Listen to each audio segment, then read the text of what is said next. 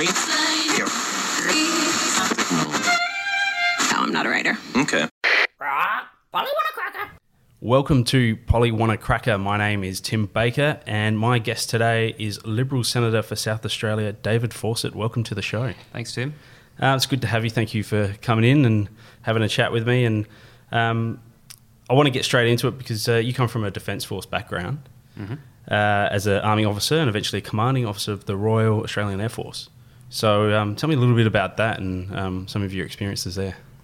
Yeah, look, I, um, I'm pretty tri-service. I uh, was an Army officer, I was an Army pilot, ended up working at the Air Force's Flight Test Centre out at uh, the RAAF base at Edinburgh.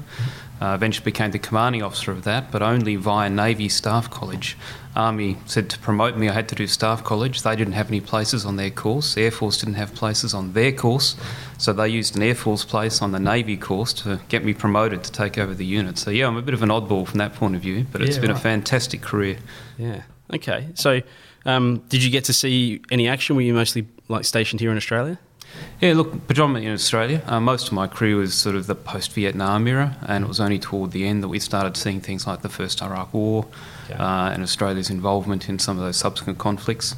Uh, but yeah, so I've been an operational pilot, I've been a, uh flying instructor, did my flying instructor training in the UK, and um, then also an experimental test pilot, again training at the Empire Test Pilot School in the UK, and coming back flying helicopters and fixed wing aircraft. So uh, it's been great. Yeah. Okay. What What's uh, some of the like your favourite aircraft to have to have flown?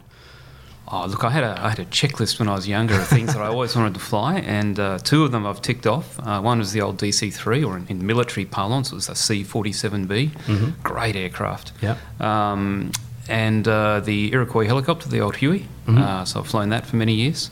Uh, one that I've never got to fly that was on my list with the Spitfire. Uh, that would have been a magnificent plane to fly, but I've never never had that opportunity. All right. Will, do you, will you ever get that opportunity, or is it now that you're out of there, you're not going to get that chance? Oh, look, it's, if I got that chance, it'd be through a museum or a private collector who happened to have a, a dual seat version. So it would Yeah. be very much a joy flight for me at Yeah. some stage if, Yeah. uh, if that opportunity came up. Okay.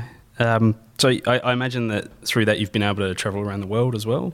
Yeah, look, I have just been blessed with so many opportunities uh, all throughout Australia uh, as an army officer and a pilot, flying here in Papua New Guinea, regional places, uh, but also in Europe, uh, the UK particularly, and uh, over in the States as well. So, uh, yeah, it's provided a great, great opportunity to see a lot of the world and then Yeah. to come back and look at Australia Yeah. and go, sure, there's things we can improve here in Australia, but by crikey, it's, uh, it is the best place, you know, that I love coming back to. Uh, Yeah. Australia's a great country. Yeah. Right. I, I, I have to ask in, in the Air Force, is it anything like Top Gun?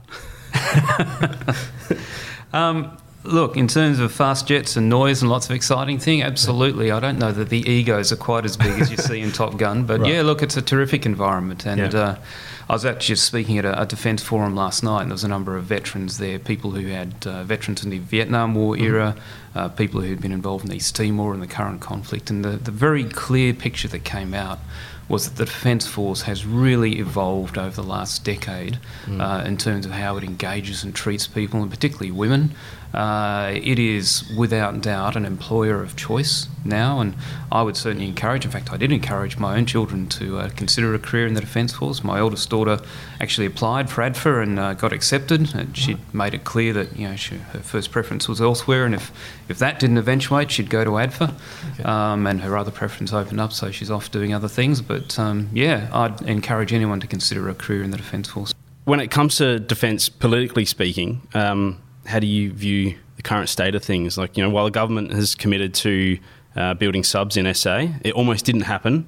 And Labor are now suggesting that the coalition turn their back on it and now have backflipped and, uh, you know, are going to that. how do you think the public there, has been a lot of discussion about whether these announcements have just been a political fix. Can I take you back to my uh, my own background? I actually chair the Defence Committee in the Parliament, so we oversee how the department spends the money and implements the policies that the government give them.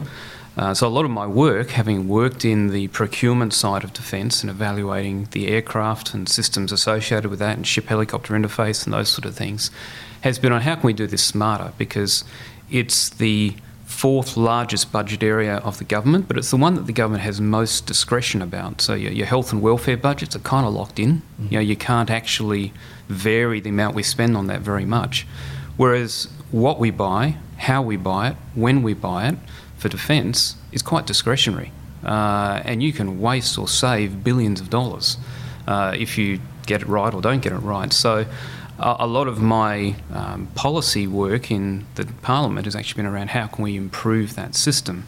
So, on this issue of building ships, going right back to 2000 when I was uh, an Army officer at Navy Staff College, I actually won the, the uh, Naval Institute Prize for Maritime Strategy, and it was for a paper I wrote which put forward the concept of a continuous build of ships because it would become cheaper, lower risk, uh, but deliver more effective capability for the Navy. And so that's been something that, that I've been driving and, and pushing mm-hmm. for, for many years now. And that culminated in 2012 with a Senate inquiry into the procurement system, and that led to the coalition's. Um, first principles review that we took to the 2013 election, plus a promise of a long term shipbuilding plan. And as those uh, reviews have been conducted and rolled out, uh, it's, it's been a long term process with input from a, a range of people uh, that has led to this decision to commit to actually building uh, submarines and ships in a continuous build. Okay. Uh, so, if you look at the work that's currently being done, uh, which is the air warfare destroyer and the, the helicopter carrier, yep. both of those were commissioned by the Howard government back in 2006 7. So, the lead time from making a decision on shipbuilding to actually executing it is three or four years. And so, whilst people are concerned about the layoffs of jobs at ASC now, what that's an example of is a decision by the Howard government to build ships mm-hmm. and then a complete absence of decisions for six years. Uh, and it's an election, so I'm going to be a bit political. That was under Labor. They made no decisions. And so now we're seeing all these jobs laid off. And so we've come back into government and have said, look, we can't allow this to happen because every time you ramp up a capability, uh, all the workforce and the facilities, and then allow it to die, not only do people lose their jobs, but the nation loses that sovereign engineering and manufacturing capability to not just build, but to repair and maintain and modify and improve its warfighting capability. So the plans we've put in place are really about saying how can we structure a long-term approach that's good for defence, good for the budget, and good for South Australia in terms of advanced manufacturing jobs. Okay, so it really isn't a case of turning their back and saying no, we're not going to do it, and then backflipping, saying oh, it's a, an election, let's do it. It actually has been in the plans the entire time. It, it has been a long-term uh, process, and as I say, you go back to 2013, and one of the commitments was not just the first principles review, but to deliver a uh, long-term shipbuilding plan. Uh, you're you're um, an Air Force guy, so I'm actually an Army guy. Army who, guy who worked oh, for Air okay. Force for half my career. So. Okay, apologies. Um, but I used to keep rubbing into them that. Um, go back to 1921. Originally, all the aircraft belonged to Army. Back then, my, my ah. great uncle was actually a pilot in the Australian Flying Corps, so that was part of the Army, and they actually flew the, well, if you could call them fighters and bombers, they, they flew those aircraft then. Then our Air Force started in 1921.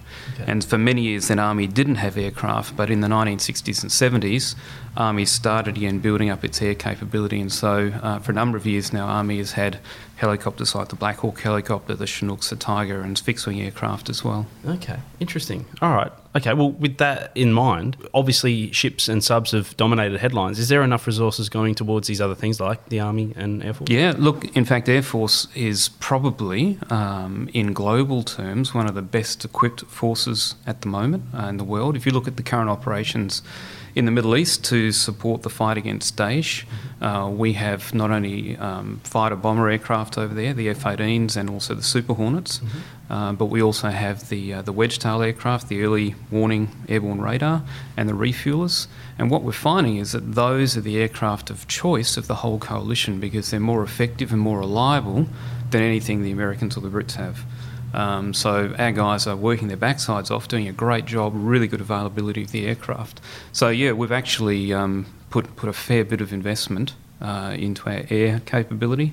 And on the land side, uh, we're in the middle. Land 400, for example, is a big program looking to replace all of our armoured vehicles, mm-hmm. um, and so that's that's a huge investment in the land capability. Sorry, we're talking a lot about defence, but you have that defence background. That's um, right. It's a, it's a lot of my work.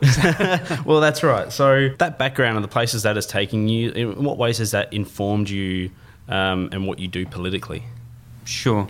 Look, you know, it's, it's a long story for me in terms of, of where I've gone in defence. The, the aviation side of it you can actually trace right back to when I was a teenager. My dad, uh, who's an agricultural scientist by background, uh, he took a job with the Colombo Plan working in Thailand. So we lived out in the sticks in Thailand. Uh, no TV, no radio, um, not many English speaking people. And so the two places that had English speaking people was a, a, United States Air Force base. This was during the Vietnam War, mm-hmm. Uh, Takhli and a um, British missionary hospital at Manorom. And so that has led to the two great interests in my life. One is aviation, because we used to go out to the airbase on weekends and we'd go to the chapel there. They'd take us to the PX, and the first aircraft I ever sat in the cockpit of was an F 111 right. at this uh, Air Force base. And on the other side of things, uh, the, the missionaries at this hospital gave me Arthur Ransome's book Swallows and Amazons about sailing, and so sailing's been a great interest of mine for many years. So all through my life, I guess I've had this exposure to these uh, concepts of technical things, you know, boats and planes that work, and and so as I come into politics. Particularly with the test flying background, where we, we deal a lot with what we call systems engineering, in that we see everything as part of a system. And if you've got a squeaky wheel, you know, you think, oh, I'll just fix the wheel and it'll all be good but you've actually got to understand what's what's made it squeak, and if I do this, what else is going to change? And so, as I approach public policy, I tend to look at it through that lens of saying what are what are the totality of inputs into this problem, and if I tweak something or change something, what's it going to do? What are the unintended consequences? So, to give you a practical example of that, um, I, for my sins, chair the um, Corporations and Financial Services Committee in the Parliament. So that oversees our banking sector, uh, the corporate regulator. And uh, you might have seen a number of scandals around yep. financial planning and people losing money. I was a lot of money. You about it. yep. So when I look at that, and I look at the fixes that have been put in place in the past, they're very isolated fixes. People kind of go, hey, this is a silver bullet. If we do this, it's going to fix the problem. And, you know, of course, self interest and things find ways of working around those individual fixes, and so the problem perpetuates. Looking at it from a systems safety perspective, which is what we do in test flying, um, you say, well, okay, there's, there's multiple layers of protection that could be in place. And so the question becomes what are those layers? In this case, the safety is the financial safety for the consumer. What are the multiple layers, whether it be regulation or individual training or company culture or you, know, you name it? Uh, and so when we did the inquiry into that and sort of put forward recommendations to the government, we actually put into the report, you know, we can learn from Professor James Reason and his systems safety model that applies in aviation and critical things like oil and gas industry. We can apply that same model. Uh, and so we developed, you know, a range of measures and focused in this one particularly on the individual advisor and their professional standards and education, but within that framework. So I'd like to think that Parliament can actually do with a lot more systems engineers and a lot less lawyers. Mm-hmm. And personally, you know, that that has been the big influence that my background's had on my work uh, okay. in the national parliament. That's interesting. Um, you don't, you just don't hear a lot of that process, which is kind of what I'm interested in through this podcast. Like how, obviously about the people, but how how you guys make the decisions you do, or how you arrive at the conclusions you do. You just don't hear about the mechanics of it. Um, I don't know if that's boring to a lot of other people, but to me, that's kind of that's the sort of stuff I want to know, which obviously doesn't get reported on. Yeah, and look, part, part, of the problem, Tim, is that people see the news headlines, and often the news headlines about politics will be something that's asked in question time. I'd have to say, question time is my least favourite part of the parliament. A, it's theatre. B, it is I don't think particularly productive. I don't actually know that it achieves the purpose it was originally set out for. And what it masks is the fact that behind the scenes, you know, if you look at somebody giving a speech in the Senate or the House of Representatives, quite often there'll be very few people there. Mm. And I you know, occasionally get an email from someone saying, What are you blokes doing? You know, you're off playing golf or something. And it's like, Well, no, behind the scenes, there are multiple uh, processes occurring. So there's committees that are looking into a particular reference to an inquiry or an issue. There are groups, committees looking at legislation that's coming through. There's meetings with stakeholders from community groups or industry groups or others, all informing the debate that occurs. And I'd have to say, one of the things that I really value about the Senate, uh, I, had, I, was in the House of Reps for three years, um, but now in the Senate. And one of the things I really value about the Senate is that the, what we call the second reading debate, which is where a bill's introduced and both parties speak to it. It's a bit like a school debate. You know, everyone's got their party lines and, you know, the team line, rah, rah. But you never see much actually change during that process. in the Senate, after that second reading stage, it goes to what we call a committee of the whole. And in the committee of the whole, uh, essentially the minister is there, and anyone, government, opposition, crossbenchers, can stand up and go, Tim, you know, you're the minister, you've put forward this bill, you know, clause 54, subpara A. You know, I've been speaking to Bloggs down the road who runs this company or this group, and they tell me this is going to be an unintended consequence. What are you going to do about that? You know, and quite often you'll see the minister, ooh, eyes will open, you'll talk to an advisor and go, yeah, okay, we'll, we'll consider an amendment to that. Other times I'll have a reason why not, and they'll say, no, we're not going to change it because, etc., etc. But you do actually see, uh, in quite a constructive fashion, legislation be improved through the parliamentary process. Now, that's almost, you know, well, it is telecast, but probably nobody really watches it. That's actually a really positive side, and it's where the Senate performs its function as a house of review, where, you know, from both a state or an industry sector or a community sector perspective, you get to review and modify and improve legislation that's going through. I see. Okay, and it's interesting that you you mentioned that question time is probably one of your least favourite things. It kind of leads me into one of my questions for you um, is that you seem to be someone who um, I wouldn't say flies under the radar, and I excuse the pun, but um, but you aren't someone who see, who appears to pop up in the news a lot, apart from you know that inquiry recently. But um, like even during the back and forth on subs and ships and that sort of thing, you weren't always in the forefront. So is keeping somewhat of a low profile um, born out of your army experience and your background, or Look, I wouldn't say keeping a low profile is, is born out of it, but I guess I um, sometimes my kids call me Mr. Serious. I, I, I, I, tend to take a view that if people put their trust in you, and particularly I used to, you know, as a commanding officer of a, a unit that did experimental flight test,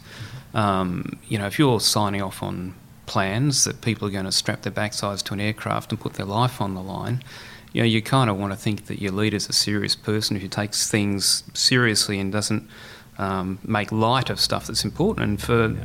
politics, doesn't matter whether you're a community group that's concerned about legal funding or for education or health or defence portfolio or national security. Everyone sees the area they're interested in as something that shouldn't be joked about, that should be, you know, taken seriously. So, I tend to approach my work from the point of view of, you know, if I've got something meaningful to contribute, uh, I'll do that, but I won't just be a talking head for the sake of getting myself in the media. Okay. Um, so if you look in the professional journals, you know, like at the moment, the Australian Defence Magazine, uh, industry magazine for Australia, uh, they're running a series of articles that I've written about our defence industry policy mm-hmm. and, and how that's uh, designed and how we are changing the culture of defence's interaction with industry. If you look at some aviation uh, journals and, and magazines, uh, you'll find articles that I've written about work that we've been doing in the regulatory side of aviation safety uh, in Australia. So, you know, your, your average person in the street who reads the advertiser probably won't see much of me, but people who are involved in you know financial services, aviation, defence, and defence industry uh, will probably see my name know, yeah. a bit more often. Okay, so we're probably not going to see you on Q and A too much. I'd be very happy to go on Q and A. In fact, I spoke at this forum. I spoke at two okay. forums yesterday on defence policy, and somebody was saying, "Why aren't you there at the press club?" And I'm of, "Well, I've never invited me."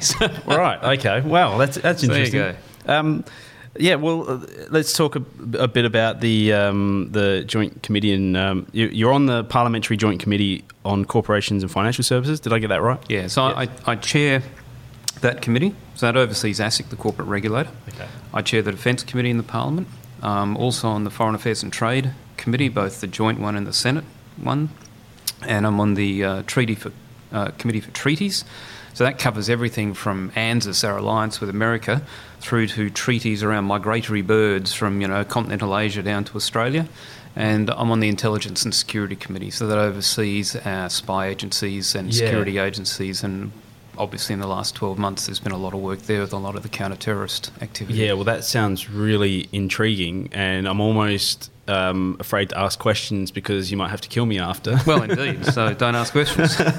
That's right. But all, all um, I'll say on that is that yes, it's it's intriguing. It's fascinating to actually get an inside view on what's occurring. Yeah. But one of the great um, privileges of working on that committee is as we form these laws to give powers to our security agencies, is finding that balance between saying, how do we keep Australians safe uh, by giving the agencies the power they need to be effective in their role, but at the same time balancing the very things that actually make Australia a great place to live, being a country where free speech, freedom of association, all those things underpin who we are. Mm. And so it's great. You know, we have people from both the, the Labor Party and the Liberal Party there. Um, and in you know on the Labor Party and Liberal Party, you have people that are on the you know what we call the left and the right yeah. of those spectrums, and so engaging with them and a range of stakeholders in the community, the civil society people that come and get involved in these debates, um, it's just a fascinating experience and opportunity to, to I think, shape a future for Australia that is a, a good balance, uh, that is, is healthy for the country in terms of safeguarding and preserving those attributes that make us Australian and make it such a great place to be, but at the same time being effective in government in, in securing the nation. Yeah, that's interesting. Um, yeah, I, I, really do want to ask questions, but I don't, I don't know what you could tell me. But um, I would I would like to be a fly on the wall in, in those rooms. But uh, we'd swat you.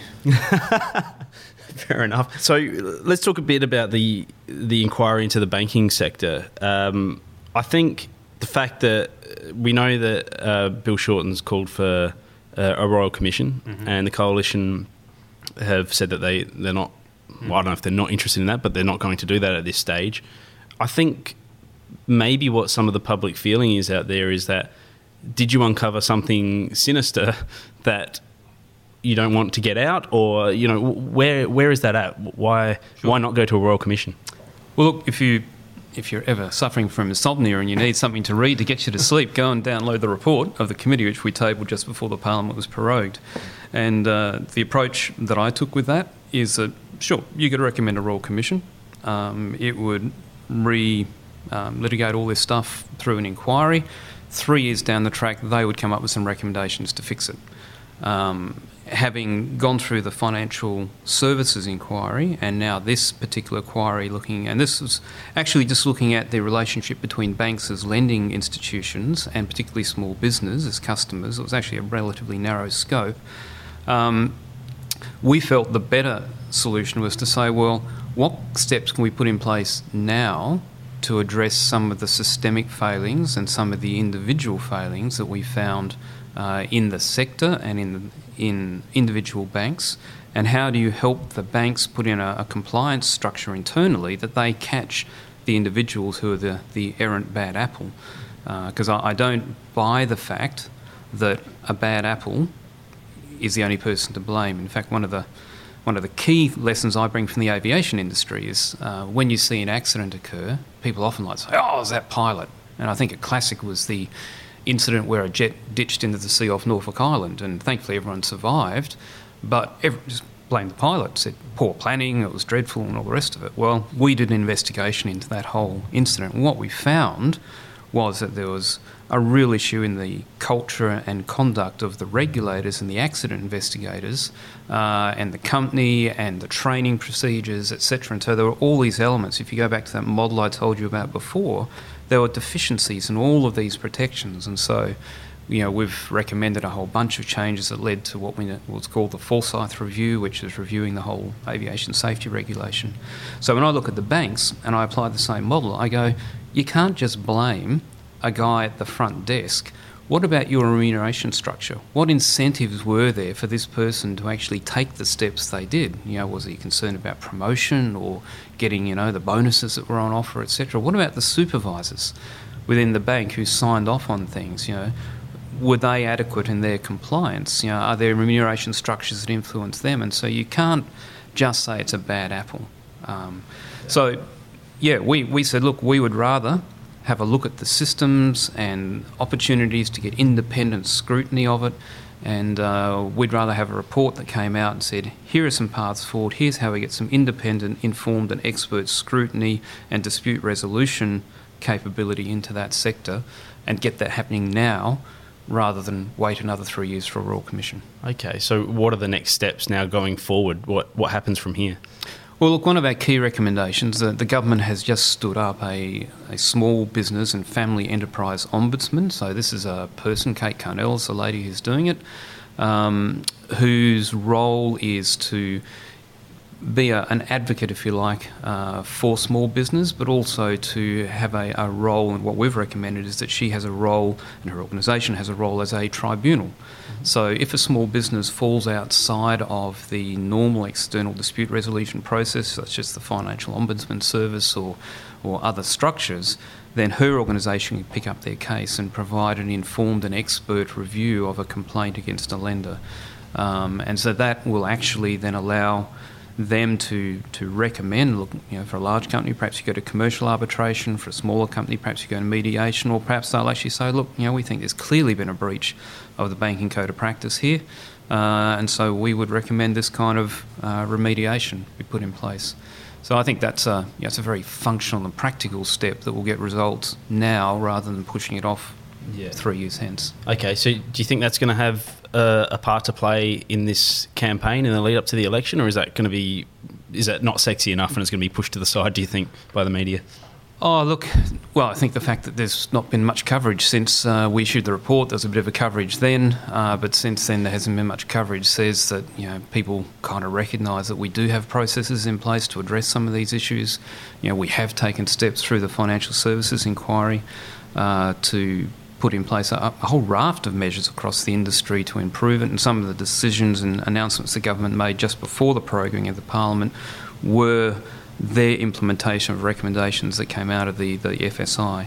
And so my sense is that those in industry and media say, yep, there are problems, but we also recognise that the government is taking concrete steps to, to address them. Yeah, okay. So, and, and I imagine that's probably preferable. You don't want it playing out in the media the entire time. I imagine you just want to go about your work and just let it play out, right? Look, media has an important role to play. I mean, they, they scrutinise things, they ask the difficult questions, and other times they actually give the public confidence that stuff is happening. So I'm pretty relaxed. In fact, on that particular issue, I would have liked more media coverage so that people would have kind of looked at it and gone, yeah, okay, you know, they've, they've had a good look at this. And, and as a committee in the Parliament, I, I actually have the same powers to a large extent as a Royal Commission in terms of compelling people to appear as witnesses or provide documents and things. So um, yeah, we've done that in the past where we've written either to government departments or private people saying, look, here are the powers we have. You know, we'd, we'd like you to cooperate because you know we don't want to come with a big stick, but you know we can compel the presentation of evidence. And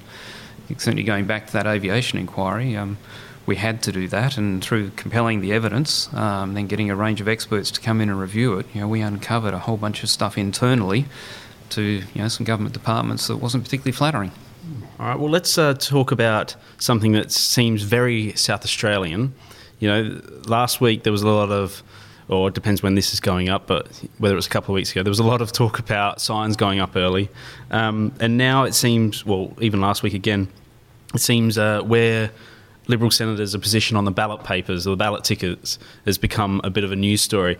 Um, we know that Senator Bernardi's going to be further down than what he was before, and even you're a little bit further down.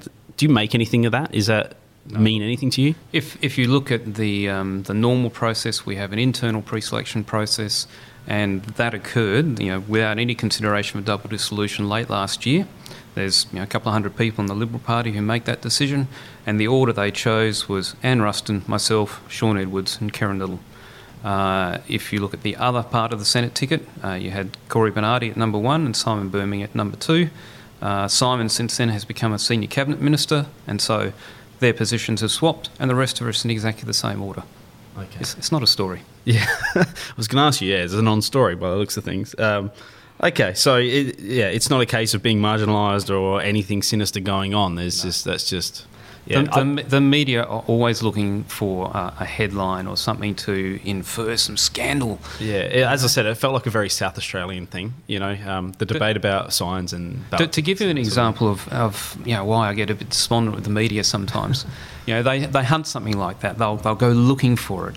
Um, but we had a really good story uh, a couple of years ago where a, the Community Affairs Committee, one of my other interests is rural health. You know, I'm, I'm not formally on a committee, but I, I'm passionate about it and I do a lot of work with different groups to try and make sure we have a sustainable health workforce in country areas. And so I, I joined, if you like, as an extracurricular activity, this Community Affairs Committee.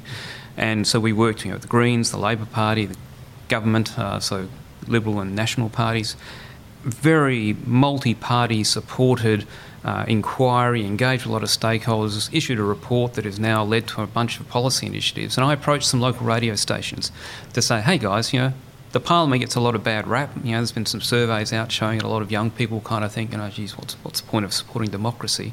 Here's a great example of where this is democracy working as it should. Uh, and they didn't want to run it.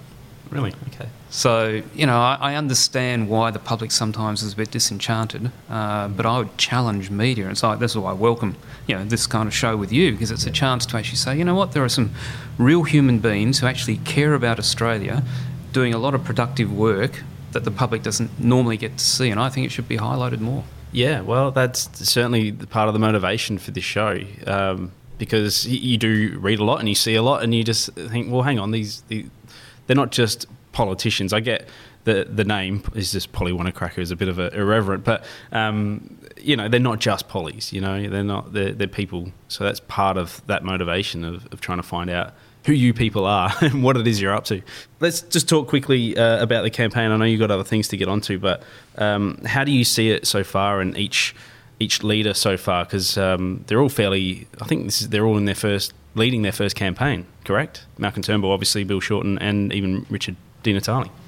Yeah, look, I think um, you know, the public will make up their own mind as to you know personalities of leaders and parties. You know, the thing I'd encourage them to look at is you know what are the what are the philosophical underpinnings of the party and what kind of nation do you want into the future? And, um, you know, certainly one of the reasons that I'm in the Liberal Party is that I, I, believe in reward for effort. You know, we need to provide equal opportunity for people, uh, but then we need to recognise that depending on how much effort people want to make on their individual capacity, etc., that the outcomes may be different. Mm-hmm. Uh, for those who really need help, we need to lift them up. But we shouldn't have big government just choosing to spend more and more of taxpayers' money and raising taxes. We actually need to be saying, how can we have a, an inclusive society that provides opportunity but also reward for effort? Um, compared to, you know, our political opponents in the Labor Party who have a, a philosophical position that big government is good. You know, government should be providing more programs. Government should be trying to equalise outcomes. Uh, we'd rather grow the pie and you know, personally, I'm a great believer in personal responsibility as opposed to personal rights. You know, if you have a Bill of Rights, everyone's focused on me. If we have a community that has, you know, I have a responsibility to look out for Tim's interests, we have a community that's more inclusive and, and outward looking rather than inward. Um, so, yeah, there's different points of view, uh, and I guess I'd encourage people to look, in particularly in the space I'm in, uh, working a lot in defence. You know, if, if you're concerned about you know, our national security, border protection, etc., uh, and even the humanitarian sides of that. You know, under John Howard, we got all of the children out of detention. Uh, we stopped boats coming, stopped people drowning. Under the Labor and Greens fo- policies, which is, you know, notionally more compassionate, you know, we had over 1,200 people drown. We had more than 50,000 in detention, more than 8,000 children over their period in detention, peaked at nearly 2,000 in July of 2013. Um, as we've brought our policies back in, boats have stopped again. We've got all the children out of detention. We've shut down 13 detention centres, uh, and people aren't drowning at sea. Now, tell me which is more compassionate. I know which I'd take. Uh, it means that we can then focus on bringing people who have uh, genuine need as a refugee into Australia in a safe manner and provide the support for them. In the defence space, um, you know, the, the budget cuts of nearly $18 billion, um, taking funding for defence back to pre World War II levels, the lack of decisions on any things like capital warships, meaning that now there's people at ASC who are losing their jobs because of that stop start nature. Um, all the promises that were made by Kevin Rudd, you know, many of them were not fulfilled, and in fact, the opposite occurred. And so I just ask people to look at the track record as they make up their mind on the 2nd of July as to who do they trust uh, for our economy and for our national security. Okay, that would be a natural point to end it here, but you did touch on immigration and the boats and those sorts of things. I just got to ask you quickly that process. Could there be a, a, better process? I know we've seen and we've talked about media and what they will report, but we've seen reports about uh, some misconduct and those sorts of things going on. Do you think there's a, still a, a better process that could work, whether it's you know even onshore somewhere, but in a area that's I don't know I, I don't even know what I, I don't want to say like a prison that's not what I'm saying but you know like a I don't know just somewhere onshore where um, people are able to at least assimilate a little bit. I, I, I don't know. I don't know what the best thing is, but I, I'm no disrespect, but I'm not entirely convinced what's happening now is the best way. Mm-hmm. That said, I don't really have. So look, I, I think I think the best way is, uh, for example, what we're doing with Syrian refugees, where we've said, look, we recognise there are people there that even when that conflict is resolved, and who knows how long that's going to take, but even when it's resolved, there are minorities there, and you know, Druze, Yazidis, Christians, and others that are always going to be persecuted in those places. So, lots of people there have a need right now. There are people who will have a need even when the conflict is resolved we've said, look, we're going to put in place a process where we will go over there, we'll work with them in the refugee camps they are, so they don't need to take hazardous journeys and spend the last bits of money they have, work with them there and bring them back here and provide them this. That is the best way. Yeah, that would seem and, to me to be the best way. and go. that's what we are doing. Okay, that is what you guys are doing. Yeah. Okay. All right. Okay. I'll forgive my naivety, but um, I didn't feel like that, that was happening very much. Is that uh, well? It's an announcement just last year that Australia would take know, numbers of thousands of okay. of uh, refugees under that program. Mm-hmm. Um, it can be a slow process. You know, to date, I think the last figure I saw was 300 have arrived okay. under that.